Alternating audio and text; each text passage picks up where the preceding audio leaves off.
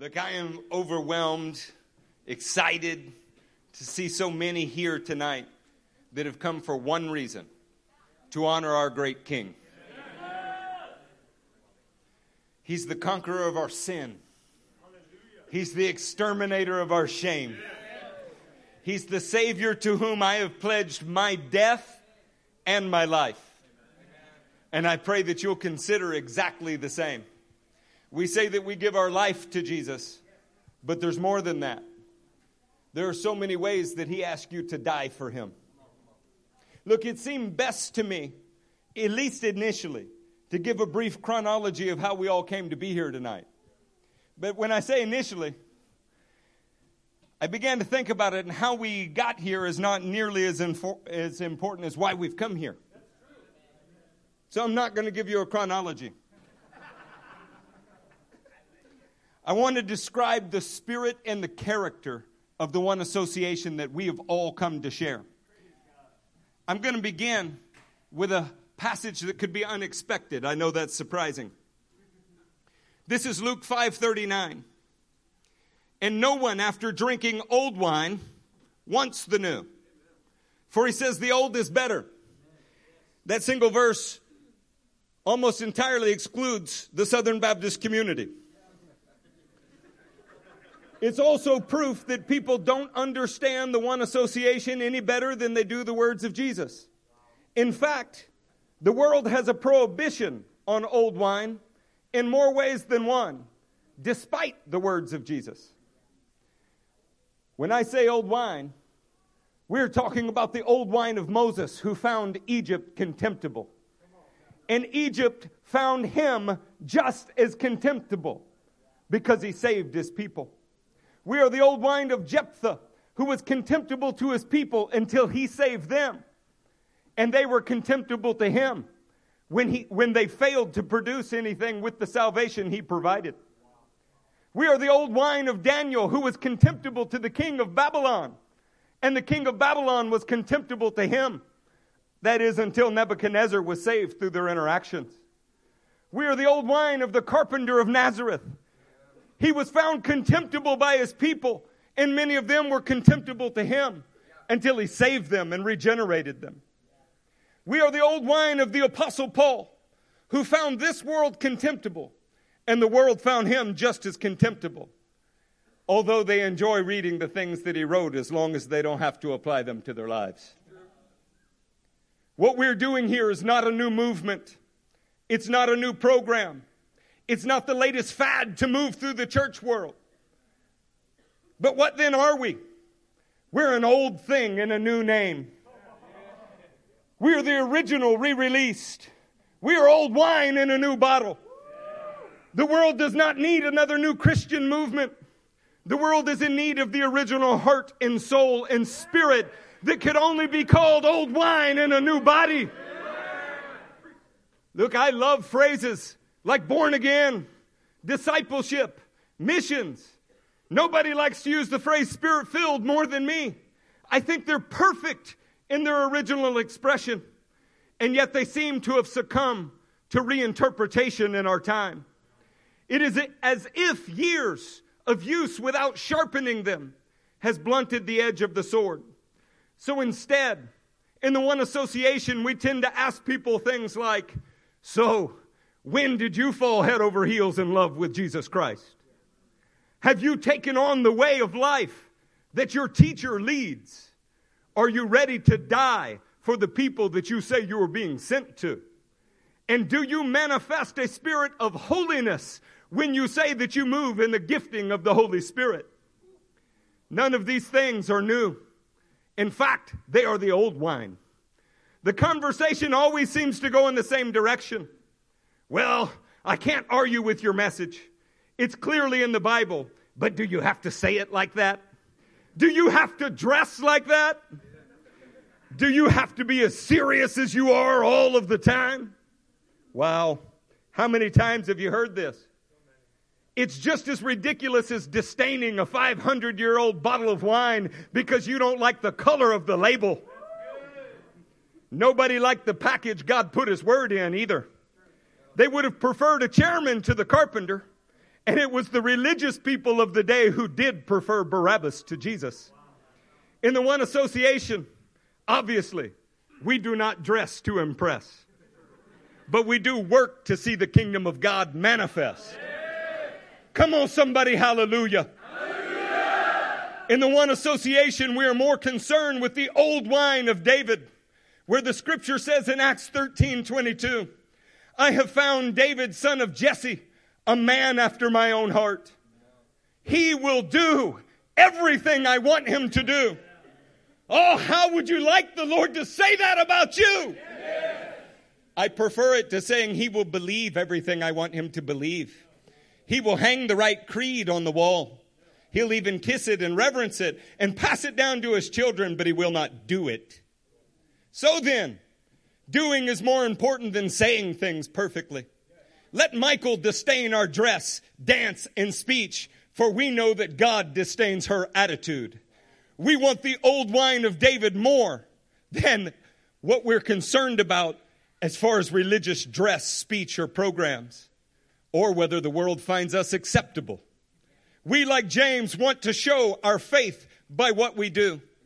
We are fully aware that while people will not dare to criticize the truthfulness of the message, they will certainly dare to criticize everything about its messenger. They always have. They always will. I'm sorry that I left my suit at home. Actually, I don't own one. This criticism, this is the fermentation process of the old wine. He baptizes us in the criticism of men to inoculate us from the praise of men, and that miraculously frees us from the fear of men. This process ferments convictions of heaven into our earthly bodies. The fermentation of the Spirit cultivates an intoxication for the things of God and a disdain for the things of the world. Unfortunately, we're living in a time where the church world loves the praises of men and they have lost faith that God wants to save the world. They hide in their beautiful buildings and they dare to praise themselves for the things that they believe in but do not do. These critics have always been around. They were plentiful in Zephaniah's day. He wrote in Zephaniah 1:12 about them. At that time, I will search Jerusalem with lamps, and I will punish those who are complacent, who are like wine left on its dregs, who think that the Lord will do nothing, either good or bad. That happens when you meet on one man's revelation for 500 years and refuse to grow, refuse to move despite all of the evidence. In the one association, we dare to believe that the Lord will do something, is doing something, and He's doing it through us. So we say with confidence that we are DCD that we don't care a damn about this world, its dregs, or its complacency. We love none of its pleasures. We take none of its profits. We will not be seduced by its positions. We will not accept its promotions. We will not seek its plaudits, and we refuse its popularity. The apostle Paul was DCD. He didn't care a damn for the world or its cowardly ambitions, faint-hearted faith, its feckless objectives, he wrote this kind of old wine attitude straight into the holy text. Consider Galatians 6 14. May I never boast except in the cross of our Lord Jesus Christ, through which the world has been crucified. Somebody say crucified. Crucified, crucified to me and I to the world. Paul said the world had been crucified to him. He found it contemptible. He didn't want it. He didn't care a damn for having anything in it. But he also said, and I to the world. He is crucified to the world and the world to him. The spirit of the world, whether in a religious packaging or a secular packaging, finds the old wine contemptible. This is because we are overthrowing this world system in favor of heaven's system. Our aim is the kingdom of God on earth. The weak minded, the even weaker willed, they'll lob their fiery darts, not attacking the message. They can't. But instead attacking its messengers. You will hear things. They eat with sinners. Mm, they are gluttons. They are drunkards. They have beards. They drive trucks. They use the word damn. No. So did Jesus. So did Paul. The church world no longer possesses a fiery faith. It's been overcome with a fairy faith. Think about it. You don't believe me. They've surrendered even our vocabulary to hell. Besides, these are the same kind of things that have been said about every generation of the DCD. But we are unfazed because we truly don't care a damn for what the worldly think. Whether they possess themselves in a religious crowd or a secular, we care about one thing faithful obedience that pleases our King. We're going to leave the dainty words, the faithless works to the powerless prophets who are in pulpits for a profit. The one association is not driven by the personality of Eric Stevens. It's not driven by the personality of any leader within it. It is the offspring of scripture. Would you like to meet its parent? Oh, I want to introduce its parent. It's Exodus 15, 27. Then they came to Elim, where there were 12 springs and 70 palm trees, and they camped there near the water. See, the 12 tribes, they became springs of salvation for every nation in the world. This scripture birthed what we're doing here right now. In Jewish reckoning, there are 70 palm trees in this scenario because there are 70 nations listed in Genesis 10. When you think on the biblical story, you find 12 showing up over and over with a special revelation. For instance, the 12 apostles who became springs of salvation for every nation in the world. Of course, those 12 raised up 70 who were sent to the entire world because they became what the 12 were. If you search through the prophets, the writings, the Torah, you find things like 1 Kings 7:49 where there are 10 menorahs in Solomon's temple. Those 10 menorahs of course have 7 branches on each one for a total of 70 burning fires in the house of God, one for each nation. We are right now in the feast of Sukkot. In Numbers 29, over the course of seven days, 12 tribes sacrificed 70 bulls in anticipation of God saving the whole world through what was done in Israel. The parent of the one association is the idea that God wants to birth life-giving springs, churches that serve one purpose, to give a life-giving flow of water to the nations of the world. Amen. Since you can't give what you don't have, we have to obtain it. We have to obtain it. We have to drink deeply and the water must overflow. We are not content to sit on our salvation while the world goes to hell in a handbasket. In the one association, we are convinced that God wants 12 springs, that our churches to flow with life-giving water to every nation in the world that are represented by the 70 palms in Exodus 15. The truth, the unadulterated, incorruptible gospel, that is what we will bring. Now, this is the important part. We can't be bought. We can't be compromised. We can't be deterred. We can't be intimidated. We can't be turned back, diluted, or delayed. When there are 12 springs in this nation, we will not rest on our laurels. We will repeat the same exact biblical process in every nation that we go to and every nation focused on every other nation until the gospel is again received back at the starting line in Israel where it started. There is no scripture that expresses our DCD attitude better than Proverbs 13, 8. A man's riches may ransom his life, but a poor man, a poor man hears no threat. The proverb captures the DCD concept. When you love, accumulate, and accept the things of the world, then the things of the world have purchased your life. When you have sacrificed and crucified the world to yourself, then you don't even hear the threats of the world. You've already given all. Nothing now owns you but Christ. And now all you have to give is Christ because that's all you are. You have died and live in Him. We have forsaken the world. We have forsaken its ways. We cannot be threatened because we have nothing to lose. Our deaths have been promised to Christ and we live only for the will of our God. Now, how do you accomplish building sacrificial churches in the midst of such a carnal kingdom? Who in today's church world is looking for what we term masculine holiness? Who will want to fight in today's climate for their brother's vision? Who would ever be in their comfort watching their sin to the max in hell's box office and want to go set up a rescue shop at the foot gates of hell? See, we've been told who will follow such a message. I've been hearing that since there were just two of us in a garage. Look around you. Look around you. That's who. That's who wants to die for their brother's vision. Who wants to possess a masculine holiness? Who wants to set up a rescue shop at the gates of hell?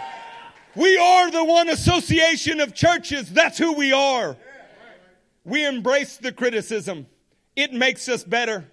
We don't hide from it behind neckties. We wear on the stage what we would wear in our homes.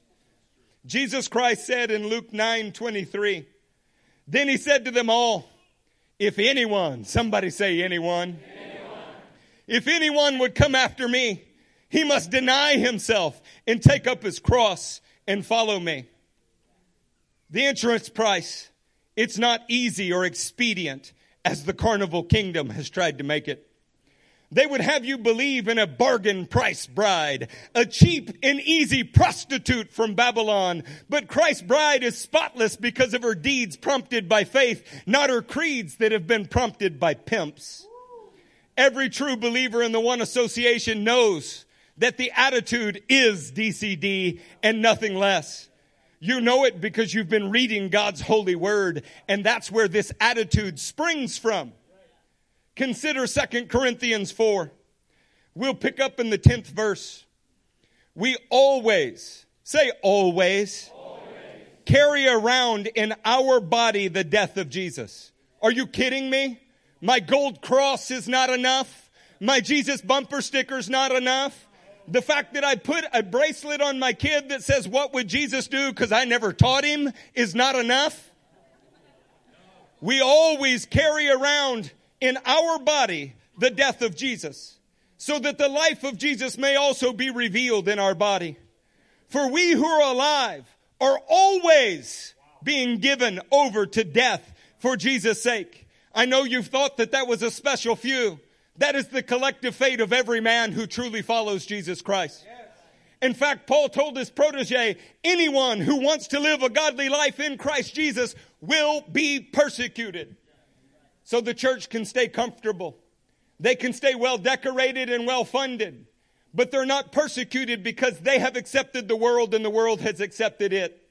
So forgive me if I'm not concerned with their opinion of our demeanor or our dress or our attitude. I want the life of God to be revealed in our mortal body. Verse 12 says, So then, death is at work in us, but life is at work in you. See, the one association is not based on the generosity of a few. It is based on the mutual sacrifice of all. We are devotees to death. I know that sounds strange to you. Get used to hearing it. Because it's the death of your carnal nature. It's death to the trappings of the world. It's death to the impotent and lukewarm religious system that saves no one. Why be devoted to death? So that Christ's life can truly be given to others, his resurrection life. Listen, to be frank, you can tell that's a real problem for me, right? You can't be DCD if you do still give a damn for the things of this world. You will have no life to give. You will have already given it away to the things that you love in the world. There is no such thing as part in and part out. How do we hope to accomplish a global mission? How can we live up to the previous generation of DCD men. Think on the things that they did. They subdued kingdoms. They stopped the mouths of lions. They quenched the power of fire. They escaped the edge of the sword. They turned back foreign armies. They received back their dead, glory to God. They were tortured for the hope of the resurrection. They were weak but made strong. They went about destitute and afflicted. The answer is the same now as it was then. All. We must give all. For God only gives all to such men as give him all. I'm talking about a no hold barred, crucified daily, don't care about the, this world at all. I'm gonna give it all. This is like Joshua at Gibeah in the 10th chapter. He did not ask for more recess sources. He didn't start a prayer line to buy a jet. We only ask for one thing in the one association time to complete the mission. We march all night. We contend with all God's enemies. We have victory at all cost. We fight for heaven. And like Joshua at Gibeah, heaven fights for us. That is the beginning of the spirit of the one association. But it is not its ending. There is another meaning to DCD. Like every principle in the one association, it was sired from scripture. Here is its parent scripture. This is Matthew 28, starting in verse 18. All authority in heaven and on earth has been given to me. Therefore go and make disciples of all nations. Jesus Christ did not call us to make believers or church members. He said to make disciples. In Hebrew, this is Talmidim. To that end, we've done some things this year that I want to talk to you about. We've rewritten and are re-releasing what used to be called discipleship helps and is now just honest about what it is. It's discipleship training. We have put an appendix in it called Talmidim. That is this book that is on the screen. I, in fact, I'm going to read you an excerpt. I want you to understand what it is that we're aiming at. This is an excerpt from that book. Jesus did not make disciples by forming rows of chairs and educating men in a scholastic setting. His call was to a radical lifestyle of revolutionary discipleship. In most modern societies, there is no parallel that will help you contextualize this kind of discipleship and what it looked like. Truthfully, the vast majority of ministers have never experienced the concept as God intended it. For this reason, Myriads of systems have been created in a futile attempt to produce the results of the first century Christians. But they're using a different method than those Christians themselves obtained those results with. It is our position that better systems are not what is needed. Better men who are committed to authentic discipleship. That is what is needed. The appendix in discipleship training is aimed at restoring the original intentions the original methods and the results of the first century discipleship. That is what we are aiming at. It's not just that we don't care a damn for this world. It's that we will be disciples that create disciples. Is it all right if I read a second excerpt? Are you bored? When men abandon their priorities to follow the priorities of the kingdom demonstrated in their teacher, they were transformed by the process of true discipleship. Having spent years in daily connection with their master, they became like him. They became able to make disciples. The intention of biblical discipleship is to become like and even surpass your teacher.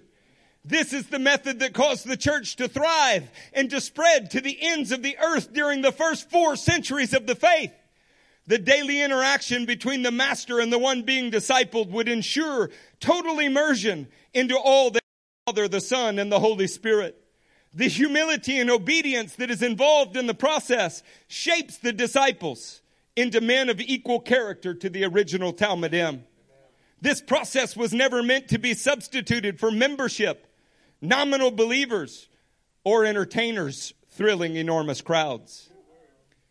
This is a summary of some of the content that is in this book that the pastors of the One Association have worked so hard to put together. Lest you think I'm trying to sell a book, it is available here, and you can get it on Amazon. But I want to say frankly and up front buying the book is not going to do much for you. Of course, digesting it and using it as a catalyst to take on our way of life, that will transform you in ways that you can't presently imagine. How do I know that? Because I've watched it now in the birthing of eight churches. I've watched it in the generations of disciples for 26 years. The foundational meaning of DCD has always been don't care a damn for this world, and I didn't coin it. C.T. Studd did. You can take it up with him if you reach the same kingdom he's now living in. Those who master that concept of not caring a damn for this world will move on. They will build on that foundation to a new meaning. They will be disciples, creating disciples. Listen, if becoming a disciple requires a level of sacrifice that's rarely seen in this world, the level of sacrifice required to make disciples is only recognized in the world to come. God's plan given to us, I'm sure it will seem contemptible to the world, as much as the lives we're currently living are contemptible to the world. But we will be DCD in both senses of this acronym. Many can show you their discipleship programs. Of course, they cower when you ask to see their disciples. That is because their disciples are a mere shadow of the supposed great men that their megachurches are built around. They boast of their quantity rather than their quality. Their disciples are like neatly packaged religious confectionaries. They're expected to be sweet, sit on a platter, and never go to war. In the Bible, this is not what discipleship is. In Luke 6:40, I'll be reading from the CJB. A Talmid is not above his rabbi, but each one, somebody say each one, each one. when he is fully trained, will be like his rabbi. Jesus Christ said that.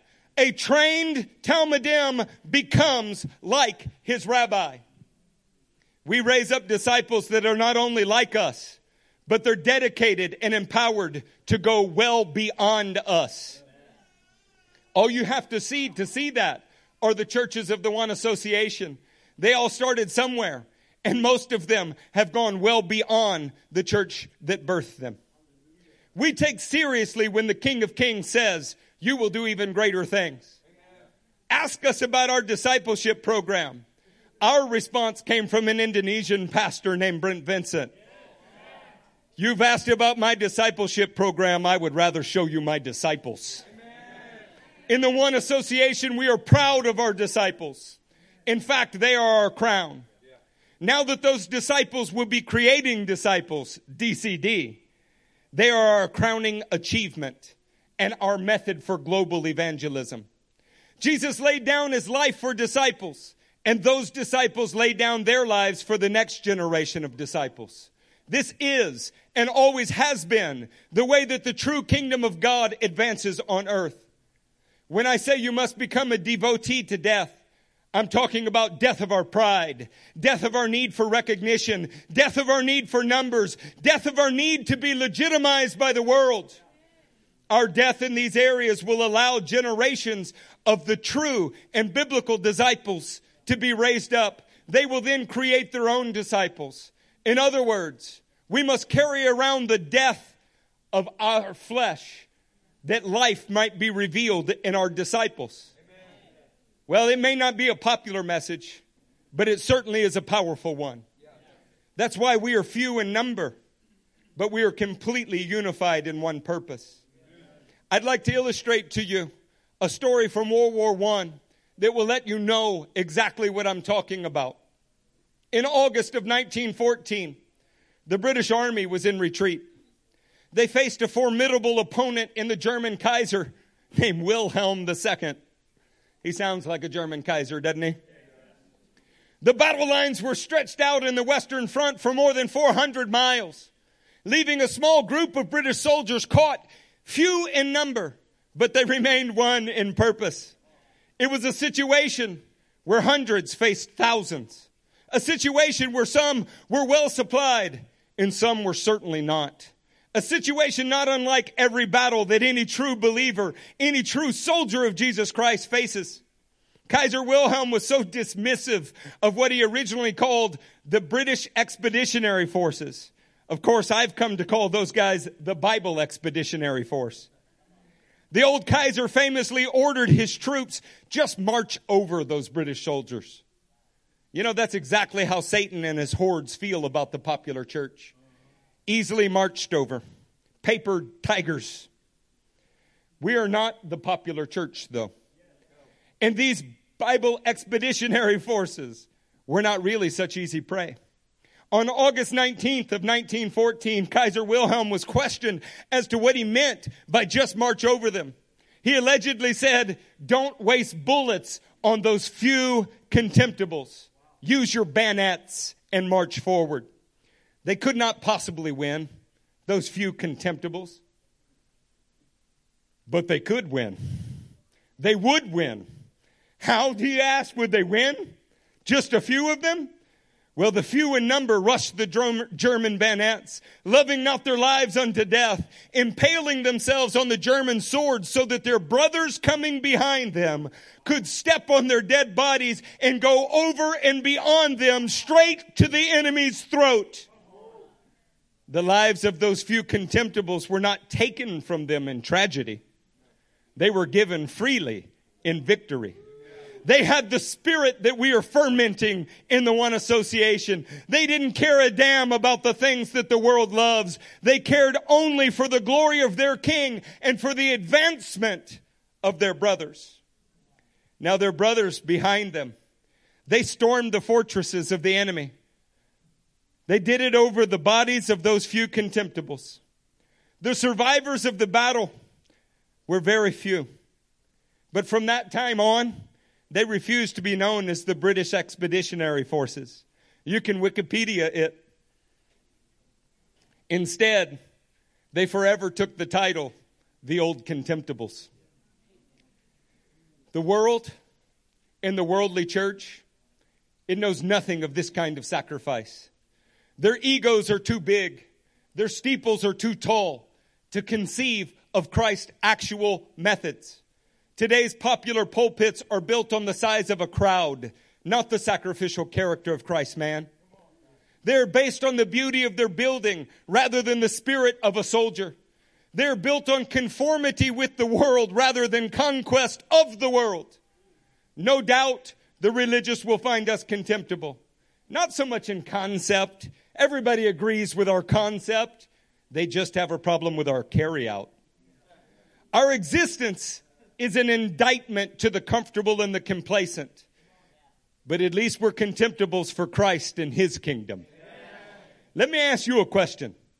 Who makes the greater demand? The kingdom of Britain or the kingdom of Christ? If they did that for Britain, what will you do for Christ? It's time to grab some of the old wine of the Moravians from centuries ago. Shall not the Lamb receive the just rewards of his suffering? He will only receive the obedience of the nation if you love not your life so much as to shrink from death. Death comes in many forms. You usually think of death by fire, sword, or water. These are always seen as heroic. But not everybody is given that privilege. You know, there was once a Spanish proverb that said, rarely in a man's life will he have the chance to be a hero. But every day he has the opportunity not to be a coward. The most difficult kinds of death are not momentary acts of valor. They're the courageous laying down of your life daily for the advancement of your brother. This is the only way true discipleship ever occurs, and it can't be contained in a classroom. The reason that our shirts are what they are this year and the reason that I'm wearing a tank top for the first time since high school.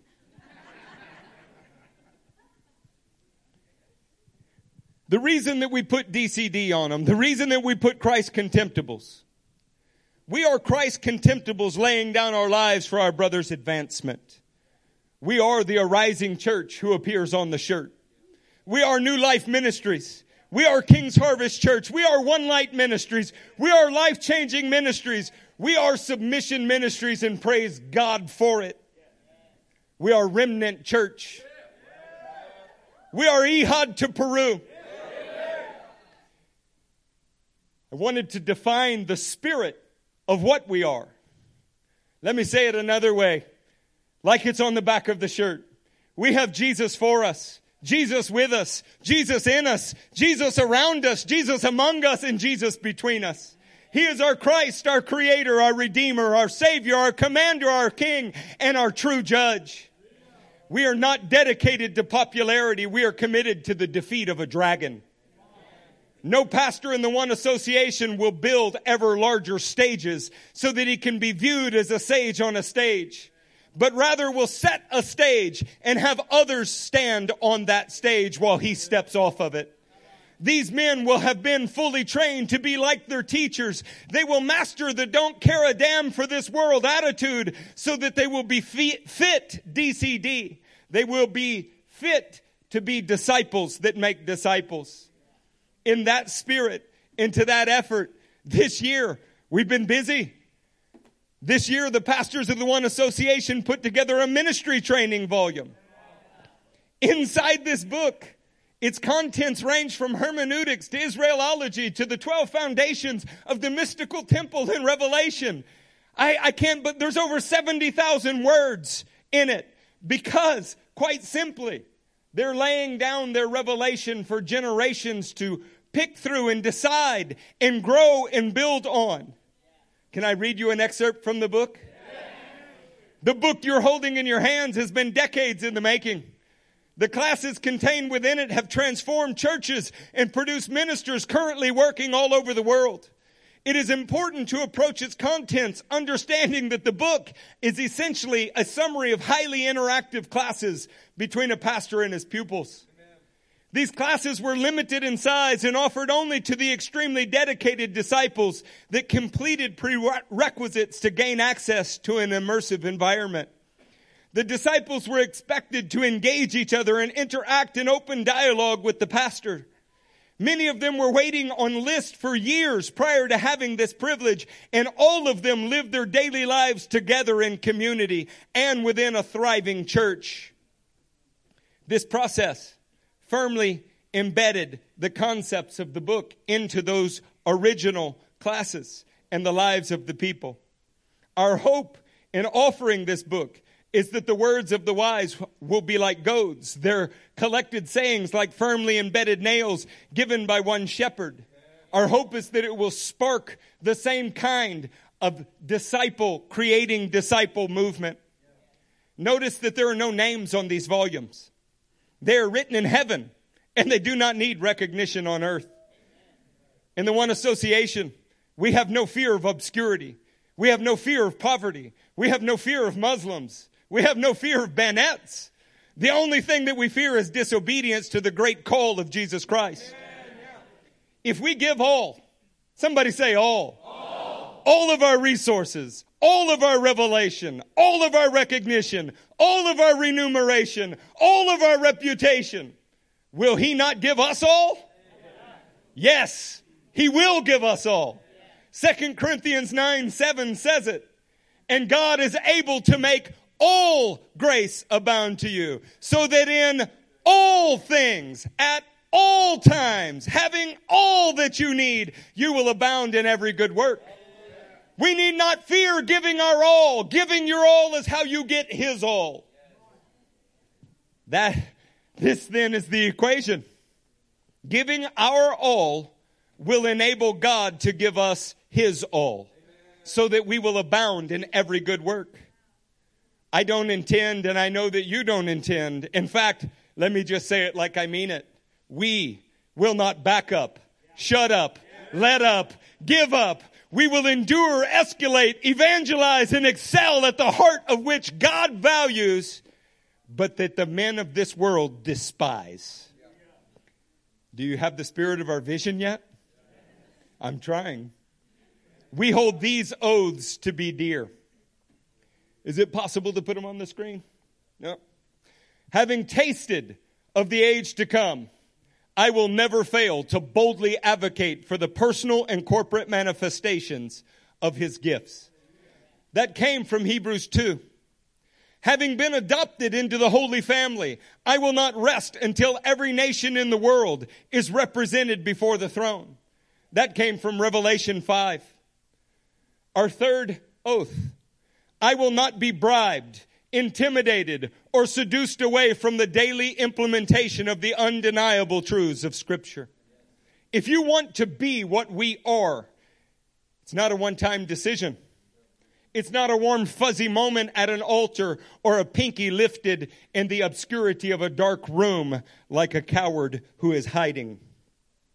A man is not DCD because he was once DCD. The DCD is comprised of those who are presently living as DCD, and so is the one association. This is a family dedicated to the same daily ideals of heaven. Convictions that are based on absolutes that do not move because they are based on the Word of God. Listen, if that doesn't sound like your cup of tea, you should feel free to walk out the very same doors you walked in to enter this room. We don't lessen the gospel by begging, bribing, and belittling the sacrifice of Christ by acting like it's too hard what we're saying. We're holding the standard high and we're inviting you up to it. Hey, speaking of the DCD, would y'all like to hear more about it?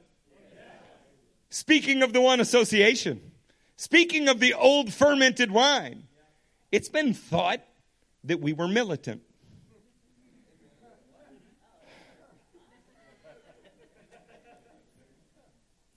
You know, that's a misunderstanding that we allow because the alternative is to be spiritually pacifist.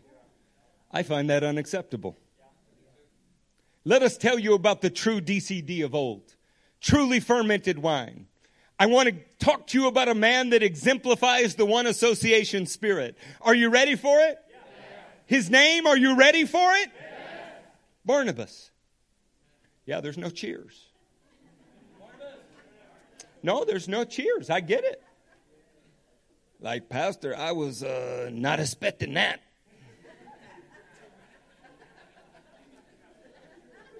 Now, you may not think of Barnabas as militant, but that's because you misunderstand the nature of our warfare. We're not talking about petty macho bravado. Let the critics harangue us with whatever they want. That's not who we are. We're not talking about, about a matter of food, drink, or dress. They can criticize us. That's not who we are. I'm talking about the attitude described in Luke 16, 16. Since that time, the good news of the kingdom of God is being preached and everyone is forcing his way into it. See, the militant attitude of Barnabas is our aim. He forced his way through his own flesh, his own love of the world, his own inability. He forced his way straight into the kingdom of God. Then he helped others to do the same. Barnabas was DCD, the real spirit of the one association. Barnabas, he knew how to set a stage and watch others stand on it. That is what the one association is all about. That is who we are. We are not self-aggrandizing. We are not elevating singular figures. We are not building ever higher steeples. It is our job to sacrificially lay down a foundation that others can stand taller on.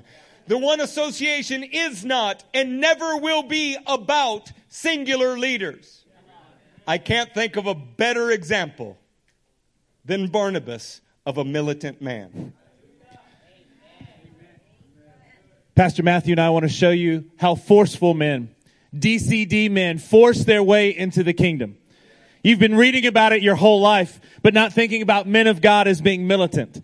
When you think of great men of God, you've been trained to think of people like Charles Finney or Spurgeon or Wesley, great preachers, great evangelists, men renowned for the size of their meetings and their proficiencies as skilled orators. Finney once said, revival comes from heaven when heroic souls enter the conflict determined to win or die, or if need be, to win and die. Yeah. Man, that is DCD. I bet Finney wouldn't care a damn about the carnival kingdom that is called the modern church. There's a problem though, church. The problem is that the men that followed Finney didn't really believe this. Finney may have been DCD, but you can't find Finney's disciples today. We will be speaking about a man who did possess a DCD spirit, whose disciples that we can still find to this day. There's really no bigger hero, no bigger warrior than Barnabas. Than Barnabas. Yeah, that's what I'm talking about. Acts 4 36. Joseph, a Levite from Cyprus, whom the apostles called Barnabas. Joseph means he adds or increases. Oh, if only his father and mother knew exactly what he would add and increase the day he was born and they named him. He was also a Levite from Cyprus, indicating he was part of the diaspora from Jerusalem. He was on the outskirts, on the outside looking in. But the apostles looked at this DCD warrior and they called him Bar Naba. Son of prophecy, son of exhortation, son of encouragement. They saw what he did and they nicknamed him after it. But church, we've missed the point. He wasn't called this because he looked like a prophet. Or we don't know what that looks like either. Or that he dressed like a prophet. He was called this because it is what he did since the spirit of Jesus, the spirit of prophecy was dwelling within him. He had the DCD spirit and he could not deny the truth that that DCD spirit was at work within him. Let's look at verse 37. It says, He sold a field he owned and brought the money and put it at the apostles' feet. Now think about it. He sold a field. Think about those implications. If he was a priest, a Levite, he would not have had an inheritance in Israel. And since he's in Cyprus, he would have had to go on and earn by the sweat of his own brow, by the work of his hands, by his own skill and talent. He would have had to earn an inheritance, which it means that he immediately turned and sold and gave it to the men of God. Yeah! He gave all that he had. That's a DCD kind of spirit. He didn't care a damn for the things of the world. That demeanor is where the discipleship process starts. Somebody say starts. Starts. And we mean exactly that. Yeah. If you haven't gotten to that DCD kind of attitude, you have not yet even started the discipleship process. I hope so. Yeah, the last thing that we need to do is worry about your feelings because that's not a DCD attitude. What we are trying to do for you tonight is paint on the canvas of your heart what you should be longing for, Yes. what you should become. Yes. We are not trying to just speak to you. We are trying to move your hearts to be what God has made you to be. That's what we're here for together. Barnabas is also a DCD, a disciple, creating disciples. It is my personal opinion that Barnabas was likely saved at Pentecost. At Pentecost, this is a man who heard the word of God, who heard and saw the power of the Spirit and was saved in that moment.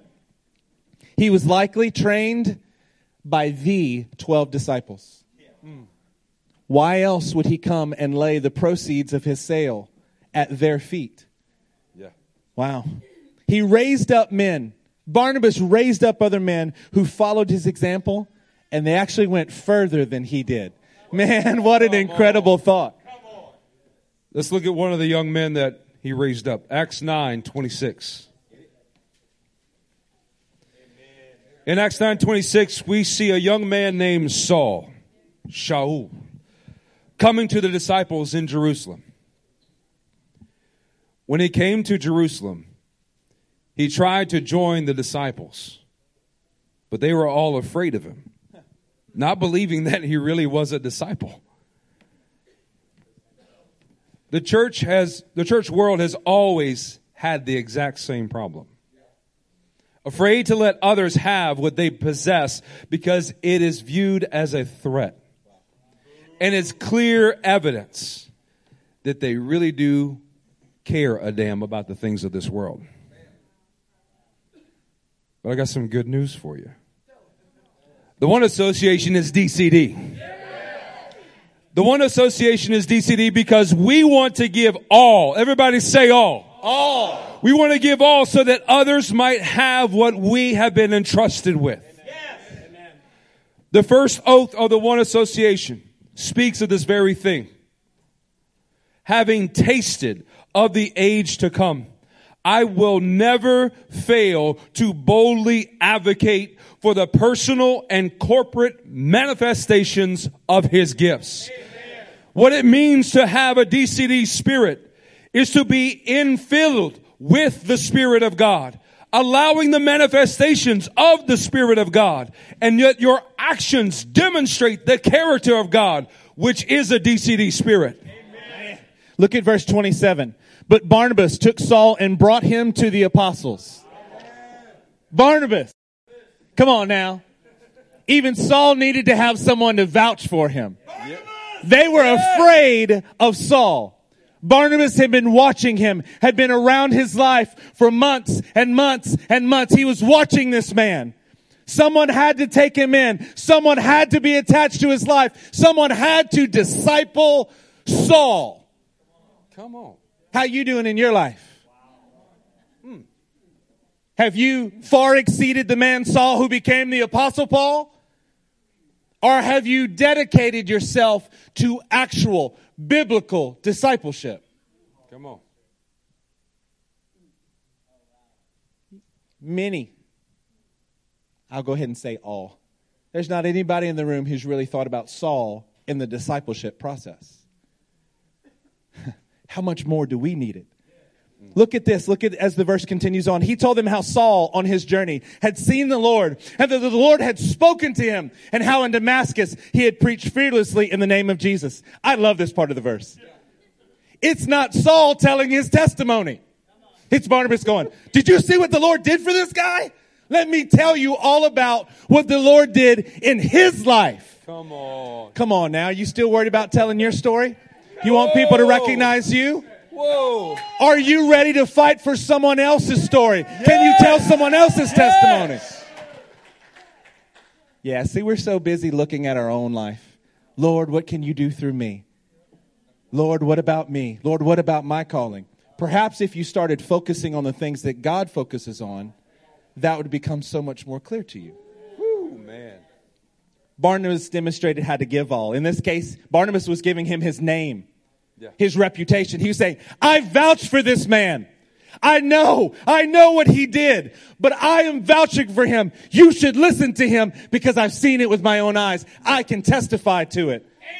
Come on now. For someone who even the church world had found to be contemptible in Saul, but who had now become a Christ contemptible. Verse 28, so Saul stayed with them and moved about freely in Jerusalem, speaking boldly in the name of the Lord. Man, you could see Barnabas, Barnabas, the son of prophecy, coming to the front. See, he could look at someone else and see something in them that no one else could see. How much do we need that in the kingdom? I just want to tell you that leaders and ministers don't just drop out of the sky with all the necessary tools, abilities, and experience. This ain't Superman landing in Kansas with just some other DNA inside of him and he just gets to do what he wants to do. That is not how ministers are made in the kingdom. Was that you, Drake, earlier that had the Superman shirt on? That's not how it. That's, not how it works in the kingdom.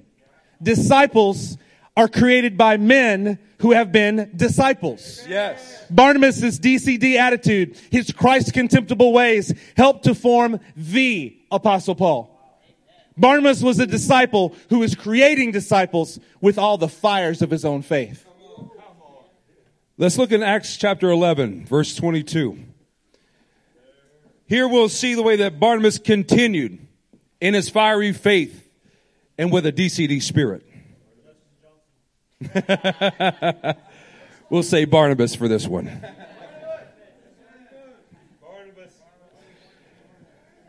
News of this reached the ears of the church at Jerusalem, and they sent Barnabas to Antioch. When he arrived and saw the evidence of the grace of God, he was glad and encourage them all to remain true to the Lord with all their hearts. There's a qualification in Barnabas that allowed him to be sent. And that he was a disciple that had been formed through the discipleship process by the disciples of Christ himself. Do you get that? At the very ones that we look as closest to Jesus, standing by his side, witnessing his life day in and day out, being hand taught by the Messiah himself. Those men were the ones that discipled Barnabas. How did he recognize the real move of God? Because he himself had an authentic experience with the same power of God that he witnessed there in Antioch. He was able to vouch for it. Barnabas was discipled by mighty men of God, the disciples of Christ. And as Pastor Wade mentioned earlier, born again at Pentecost born again at that time where the fire of God began to fill the early church and empower them with the manifestations of his presence. Who did he give the proceeds of his inheritance to? The very men who discipled him. He come and laid them at the, at the feet.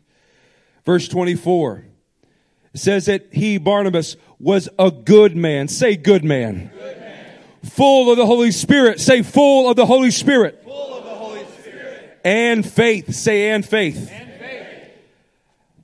I have a question for you, church, tonight. Can these see, same three titles be said about your life? A good man, full of the Holy Spirit and faith. I'm not talking about two out of three or one out of three. I'm talking about three out of three. These words were written about him because he had been discipled and was looking to give all to disciple others. Amen. If you want these three titles associated with your name, your body of work, your reputation, it requires you to give all to disciple others. Another oath of the One Association expresses this very same DCD spirit. It says, I will not be bribed, intimidated, or seduced away from the daily implementation of the undeniable truths of Scripture. That means that as Barnabas gave his all, we also give our all as members of the One Association. The remainder of verse 24 says, And a great number of people were brought to the Lord. Most would think, What a success! I have now arrived and God's manifest presence and glory is here because I have a large crowd applauding to my greatness. First Church of Barnabas.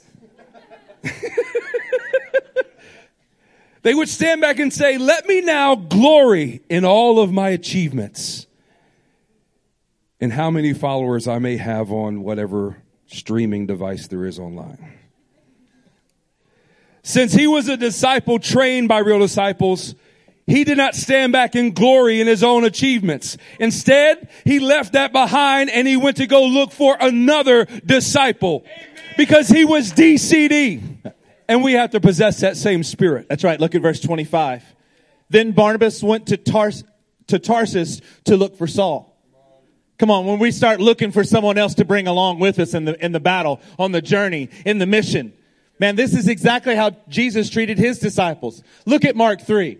Ex- examine what he says. He went and found them so that they would be with him. Yes. That attachment process, yes. that taking in.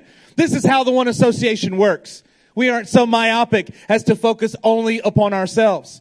We're looking for others to be a part of who we are and what has God has given us to do. Yeah. Look at verse 26. And when he found him, somebody say he found him. He found him. He brought him to Antioch. Come on, man. That's awesome. Barnabas is not a new phenomenon. Church, he is old wine in a new bottle. Come on. See, Barnabas was sent by the rest of the apostles to go to Antioch. But there was no directive for Barnabas to go get Saul. He said, you know what? Man, I, I heard there's something going on. I've even seen that it's going on. You know what? I gotta go get Saul. He left town, went and got Saul, and brought him back. Come on, church. This is exactly the attitude that we are as the one association. So for a whole year, Barnabas and Saul. Somebody say Barnabas and Saul. Barnabas and Saul. Don't you think about it as Saul and Barnabas in your mind? Yeah. Don't you attest to Saul's greatness? And oh yeah, that was that Barnabas that was tagging along. This is not what the scripture says. It says Barnabas and Saul met with the church and taught great numbers of people. The disciples were called Christians first at Antioch. Look at this order of the, any, even in their names. See, seeing the potential in someone else is incredibly important. It is an incredibly important thing for us to raise up some Barnabas in this room. For people who have that exact same attitude, to go against the crowd and invest in someone. Yeah. This is what your pastors and your elders have seen in you in this room. Yes. This is what we expect and challenge you to do. Yes. This is what DCD is. This is what the One Association is. This is exactly what Eric Stevens has done for Matthew and Wade. This is exactly what Zeke did for Jake. This is what Brent is doing for Geary. This is what Buddy is doing with Santiago. This is what Mike Hutchinson is doing with Carson. This is what Eric Treaster is doing with Clay. This is what Justin Johnson is doing with Will and Jeremy. This is what Nick has done for Nick, and they are now doing for Anthony. Hey, hang on a second.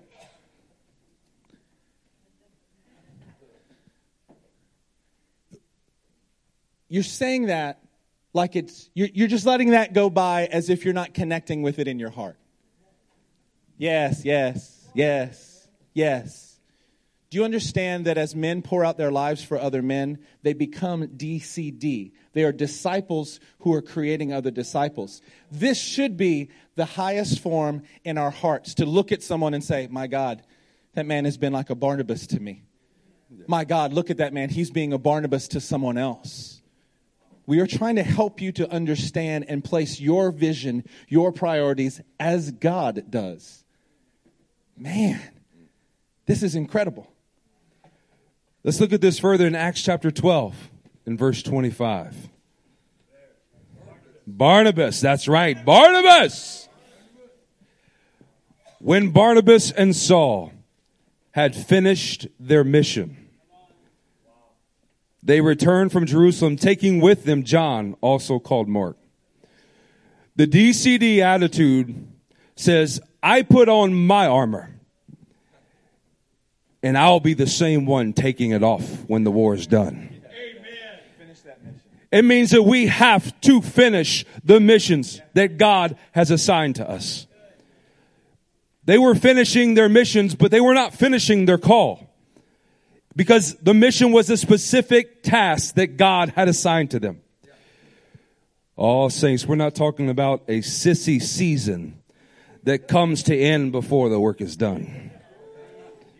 We are not talking about the, or what we are talking about is the completion of a masculine mission that the monarch of all mankind will reward you for.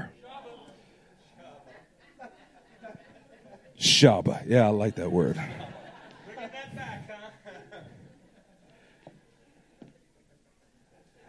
These two disciples, who are also disciples creating disciples, after finishing their mission, they take someone with them. Yeah. This young man named John Mark. DCDs, say DCDs, DCDs. finish their mission. Let's do it one more time. DCDs, DCDs. finish their mission. Finish their mission. And we do that by going to look for more disciples when we're done with the mission that God gives us. Amen. Take a look at the next verse, the very first verse in chapter 13. In the church at Antioch, there were prophets. Somebody say prophets. Prophets And teachers. Somebody say teachers. teachers. Listen to the order of the list. Barnabas. Simeon called Niger. Lucius of Cyrene. Manaen, who had been brought up with Herod the Tetrarch. And Saul. The order of the list starts with Barnabas and ends with Saul. Come on. This is how the scripture ordered these men who were all considered prophets and teachers. This probably isn't how you and I would have ordered this list. If I would have asked you, First of all, if you had even known the other people in the list. But second of all, if I would have asked you to put it in order, this is probably not what you would have done. I'm just bringing to you the point that our society lessens those who propel others. See, but we're DCD. We don't care a damn for that kind of thinking. Yes. We've got to put those things aside so that great men, these great men of God, look at what verse 2 says. While they were worshiping the Lord and fasting, the Holy Spirit said, Set apart for me Barnabas and Saul. Wow. The Holy Spirit now orders it in this, in this way. Barnabas and Saul, for the work to which I have called them. So after they fasted and prayed, they placed their hands on them and sent them off. A DC attitude is one that needs to be sent out so that you can create more disciples. Y'all hearing what Pastor is saying? You have to be sent out in order to be creating more disciples. Let's look at this in Acts chapter 14 verse 8 and say Barnabas whenever you arrive there. Barnabas! There we go. In Lystra, there sat a man crippled in his feet who was lame from birth and had never walked. He listened to Paul as he was speaking. Paul looked directly at him, saw that he had the faith to be healed, and called out, Stand up on your feet. At that, the man jumped up and began to walk. Where did Paul learn this from? Was it like the man delivered from another planet that landed in Kansas? Was it a, a, free download that you got on an internet site and all of a sudden you had this wisdom and understanding and knowledge? Who discipled Paul? Barnabas. That very man helped Paul to have the confidence to look at this man that was crippled, not able to walk, and say, stand up. What do Barnabases do for our life? What do we as Barnabases do for other people's life? We give them the confidence to do the very thing that God has gifted us to do and to do it better. Barnabas was a DCD. He was a disciple creating disciples. The investment that Barnabas made in Paul's life at this point in this scripture is now bearing kingdom fruit.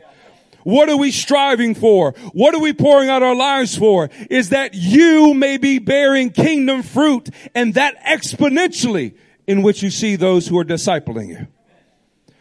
DCDs create disciples. DCDs create Christ contemptibles. That they may have the same ability to operate in God's vision and power as they do.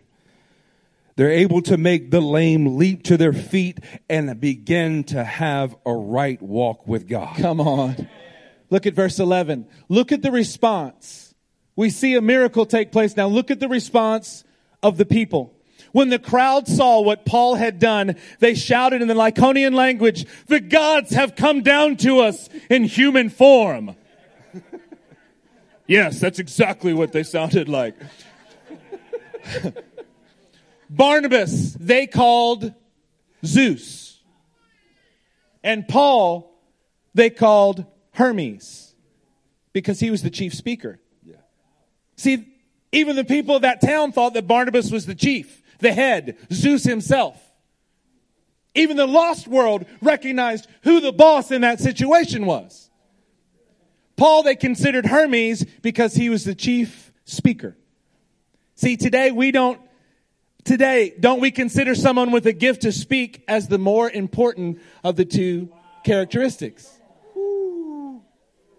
Are you gifted with words? Well, then let's exalt you to the highest place that we possibly can. Mm. Even the world of this time said, yeah, that's Zeus, and that's the one who's speaking for him. Bruh. Bruh. He's the messenger boy that speaks for Zeus. That's a good point. Mm for the One Association. We are DCD. We are Christ contemptibles. We highly esteem those who are chief in setting the stage and then stepping off so that someone else can step up. Amen. Stepping off for someone else to step up. It requires faith. As we begin to look further in these scriptures, I want you to ask yourself a question. What level of faith do I really possess? Do I possess the level of faith, the depth of faith to make someone else the focal point? All you had thoughts like I have. You stood in front of your mirror. You've picked up your hairbrush. As you can see, I use it quite often. And you begin to pray in the Holy Ghost and imagine casting out demons. Imagine preaching messages. Imagine standing on hills and watching demons be cast out. That does take faith, saints. But can I tell you tonight that it takes greater faith to die so that you can make someone else the focal point. Someone else have the achievement that you couldn't accomplish by yourself. DCDs establish a fixed reference point by which where their disciples can judge the fruitfulness of their work. Do you have disciples around you that are constantly looking to you, imitating what you're doing? And as a steady reference point of what the kingdom of God looks like in action on earth. Let's go to 14, uh, Acts 14, 21. They preached the good news in that city and won a large number of disciples. Then they returned to Lystra, Iconium, and Antioch, strengthening the disciples and encouraging them to remain true to the faith. We must go through many hardships to enter the kingdom of God, they said. Paul and Barnabas. You see the shift. Paul and Barnabas appointed elders for them in each church and with prayer and fasting committed them to the Lord in whom they had put their trust. At this point, the point of strengthening the disciples and encouraging them to remain true to the faith because we must go through many hardships to enter the kingdom of God. Paul is demonstrating that he is ready. He is absolutely ready. He's leading the way, appointing elders, strengthening and encouraging the disciples in all the churches. And do you hear that word encouraging? That should bring back to remembrance something that was imparted to him. Because now Paul has become a son of encouragement. Paul has become a DCD, a Christ contemptible. Paul has now become exactly what Barnabas was. Come on, let's continue to talk about that shift for a second. Let's go back just a few verses. I'm going to go to verse 19 and 20, and I'm going to read it to you in the complete Jewish Bible. Then some unbelieving Jews came from Antioch and Iconium. Are you starting to real, remember some of these cities now, these towns? They won over the crowds and stoned Shaul and dragged him outside of the city thinking he was dead. Mm. Church, you cannot shortcut the DCD and discipleship process. You cannot shortcut your way to being DCD or being a Christ contemptible. In the very next few verses is what Pastor Matt just read. That you must go through many hardships to enter the kingdom of God is what Paul was saying. It's because they had just stoned him dragged him out of the city thinking that they were successful in killing him.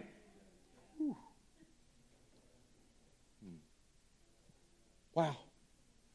Look at verse 20. And again, I read to you from the complete Jewish Bible. But as the Talmidim gathered around him,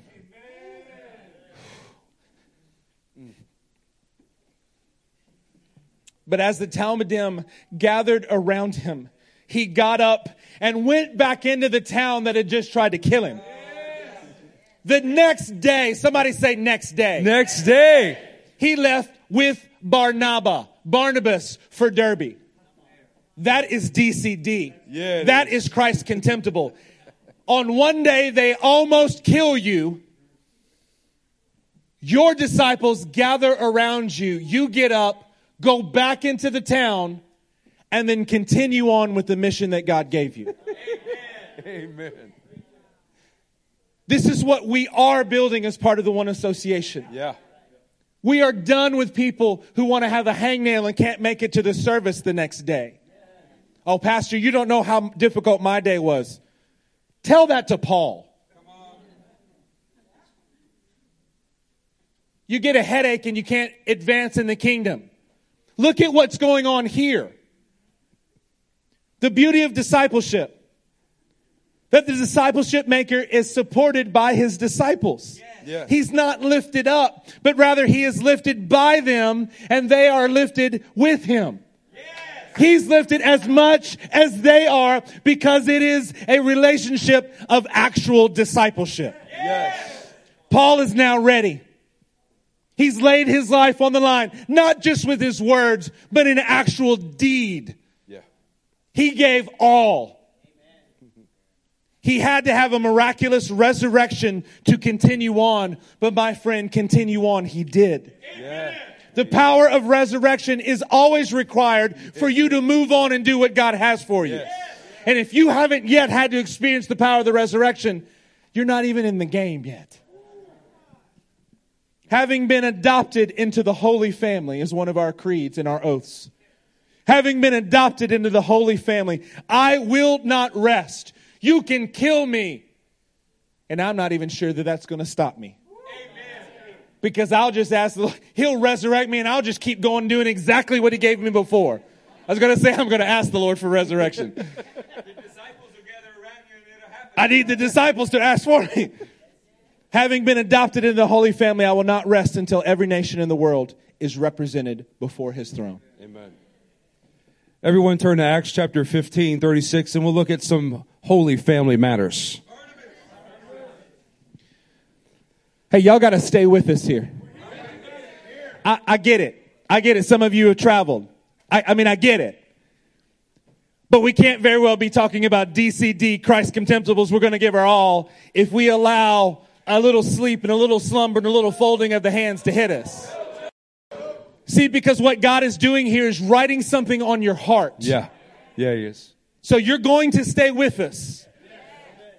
You're going to, I mean, I don't mean just not leave the room. I mean, you're going to stay with us because what we have here, see, we hadn't even given you our best yet. We, we still got something left for you because we've been men, we are men who've been discipled. See, we got, we got more to give you because we've learned it from other men. Yeah. And we're going to give it to you. So stick with us. Church, we're going to give our all. Come on, we're going to give our all. That's what I'm talking about. 1536, sometime later, Paul said to Barnabas, let us go back and visit the brothers in all the towns where we preach the word of the Lord and see how they're doing. Barnabas wanted to take John, also called Mark, with him. But Paul did not think it wise to take him because he had deserted them in Pamphylia and had not continued with them in the work. They had sh- such a sharp disagreement that they parted company. Barnabas took Mark and sailed for Cyprus, but Paul chose Silas and left, commended by the brothers to the grace of the Lord. He went through Syria and Cilicia, strengthening the churches. While this verse is difficult for commentators and Christians without the DCD spirit, in the one association of churches, it's not very difficult to understand at all. Because the only serious split that the DCD ever have is over sin. The only split that the DCD ever has is over sin. And that's not what this is in this scripture. When you have the DCD spirit, we are able to go in different directions in order to multiply our missions. That's why there are eight churches. And that's why we are striving, praying, working to create disciples so that there will be eventually 12 springs, 12 churches in that one association. Paul is a disciple who is now on a mission to create disciples and he must be busy with his task. We see a multiplication of God's mission. Where would we be today in our ability to function in the church if we didn't have any of the epistles of Timothy? None of the epistles of Titus. Where would Paul be if he didn't have Silas there to rejoice with him in prison? We would be missing major cornerstones of our building blocks of our church and faith. Think about Barnabas. He is a master disciple maker. He's a son of prophecy and he knows now what John Mark may become. He is vouching yeah. for him. He is looking into his life just like he did with Saul. And he's going, no, no, no, no, no, no. No, I, I, I know what he was, but I also know what he can be. Amen. See, Saul, you may have forgotten what you were, but, but I can see it in John Mark. I know he's got something down on the inside of him. Yes. He completes his task with John Mark. Barnabas does. Because John Mark becomes useful to the entire body of Christ, and John Mark has even become useful to you. He wrote the Gospel of Mark. How useful is that? Barnabas wasn't DCD because he was once DCD. Because he, he saw Saul and did something good and decided to retire. He was DCD because he kept being DCD. Yes! In an ongoing fashion. In 2 Timothy 4:11, this is Paul writing and a clear demonstration that this was not a parting over sin. This was a parting over a DCD spirit that was looking to multiply the missions of God. It says, only, Paul's writing, only Luke is with me. Get Mark and bring him with you. If he stopped right there, it would have been great, but it gets even better because he is helpful to me in my ministry. Come on, that's awesome. Come on. What is it like for someone to vouch for you, to pour their lives into you, and to be able to be seen as being helpful in ministry? Now, when I read this, I imagine Paul is penning this letter to Timothy. And as he is coming to this subject, he's reflecting. He's remembering of Barnabas leaving Antioch and going back to Tarsus to grab him. He's remembering all the events that Barnabas stood up and spoke first. He took the lead and thereby the punishment of pioneering a way so that Saul, now becoming Paul, could perform the great things that God had prepared for him. Paul is calling Mark here helpful mm-hmm. to his ministry. This is not a split, it's advancing in different directions in order to multiply the missions that God gives us. In Colossians 4, we're going to put it on the screen in verse 10. It's actually, we're going to show you another example of this. My fellow prisoner Aristarchus sends you his greeting, as does Mark, the cousin of Barnabas. Huh. Talking about the same man throughout this. You have received instructions about him. If he comes to you, welcome him. Yeah. I've never heard a commentator that reminds you of this. They only point to where there was a sharp disagreement. Yeah. See, now we know we're just multiplying our mission. Amen. Jesus, who is called Justus, also sends greetings. These are the only Jews among my fellow workers for the kingdom of God, and they have proved a comfort to me. How special is that? Paul has learned the importance of standing with others. Please welcome Mark. Make sure, on my behalf, you welcome my friend Mark. These guys were the only Jews among the workers who had proved to be a comfort to him. That's a small group of people. He names three people in this passage. I got three friends. three. How important do those three friends become to you? Everything, man. Man, they might even be important enough to put in your jarhead covenant. Yeah, that's what I'm Come on, a about. special place, a special relationship. And this is exactly what Paul is saying about Mark. He continues in verse 12. Epaphras, who is one of you and a servant of Christ Jesus, sends greetings. He is always wrestling in prayer for you that you may stand firm in all the will of God, mature and fully assured. I vouch for him. I vouch for him that he is working hard for you and for those at Laodicea and Hierapolis. Where do you think Paul learned to vouch for someone? He learned it from Barnabas. I want to ask you a question. What are you doing to take responsibility to be a DCD? What are you doing to take responsibility to be a Christ contemptible? Giving your all laying yourself upon the bayonet for the sake of your own disciples. I am one association from the fraternal and eternal order of the DCD. The die has been cast. I have stepped over the line. The decision has been made. I am on the offensive for Jesus Christ. I won't look back. I won't let up. I won't slow down. I won't back away or be still. My losses are redeemed. My present is to make war, my victory secure. I am finished and done with low living, sight walking, small planning, smooth knees, cowardly ambitions, faint hearted faith, and feckless objectives. I no longer need preeminence, prosperity, position, promotions, plaudits, or popularity.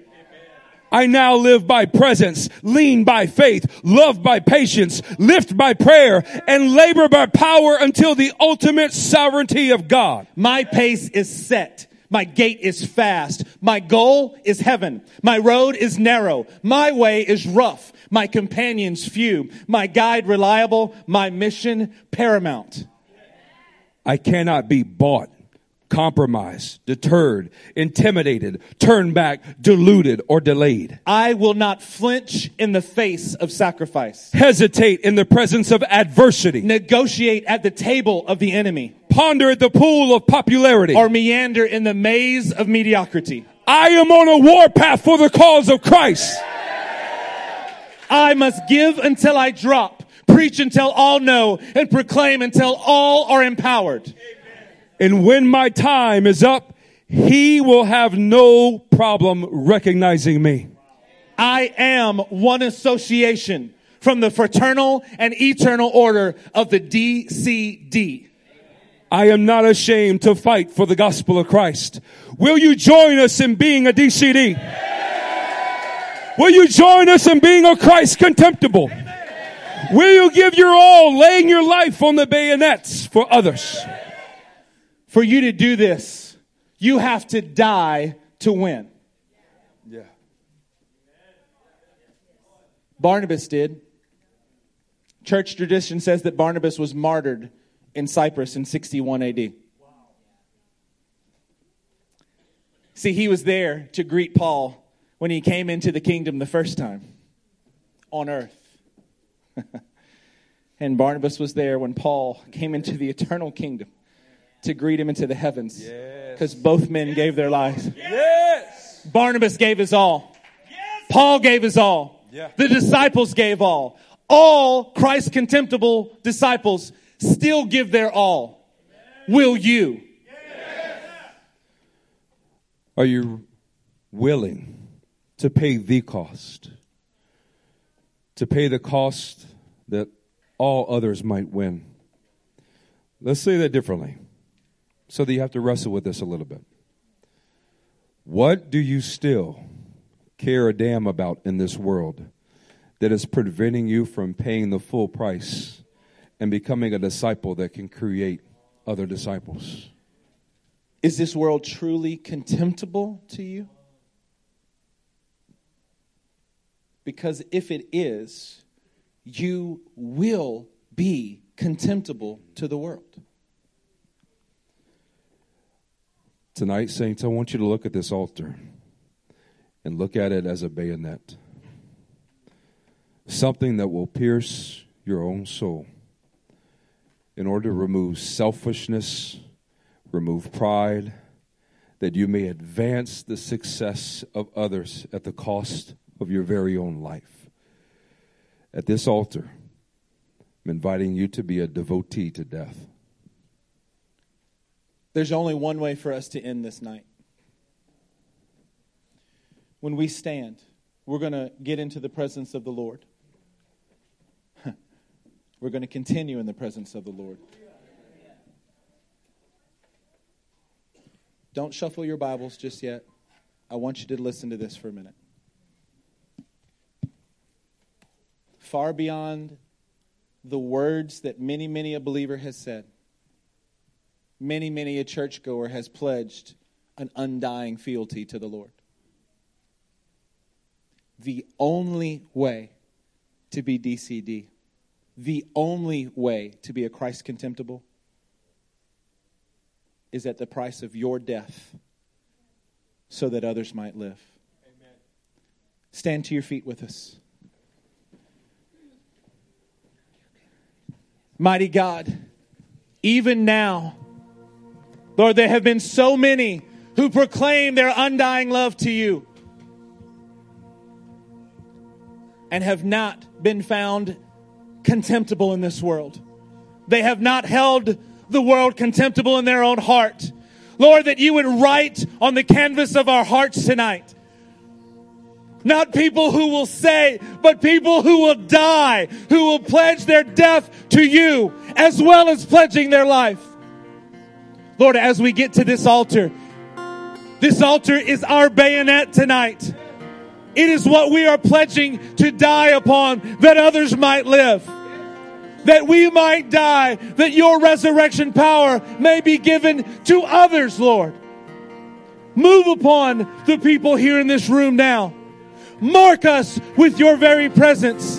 May we be DCD, not just say it. May we be Christ contemptibles to our very core, mighty God.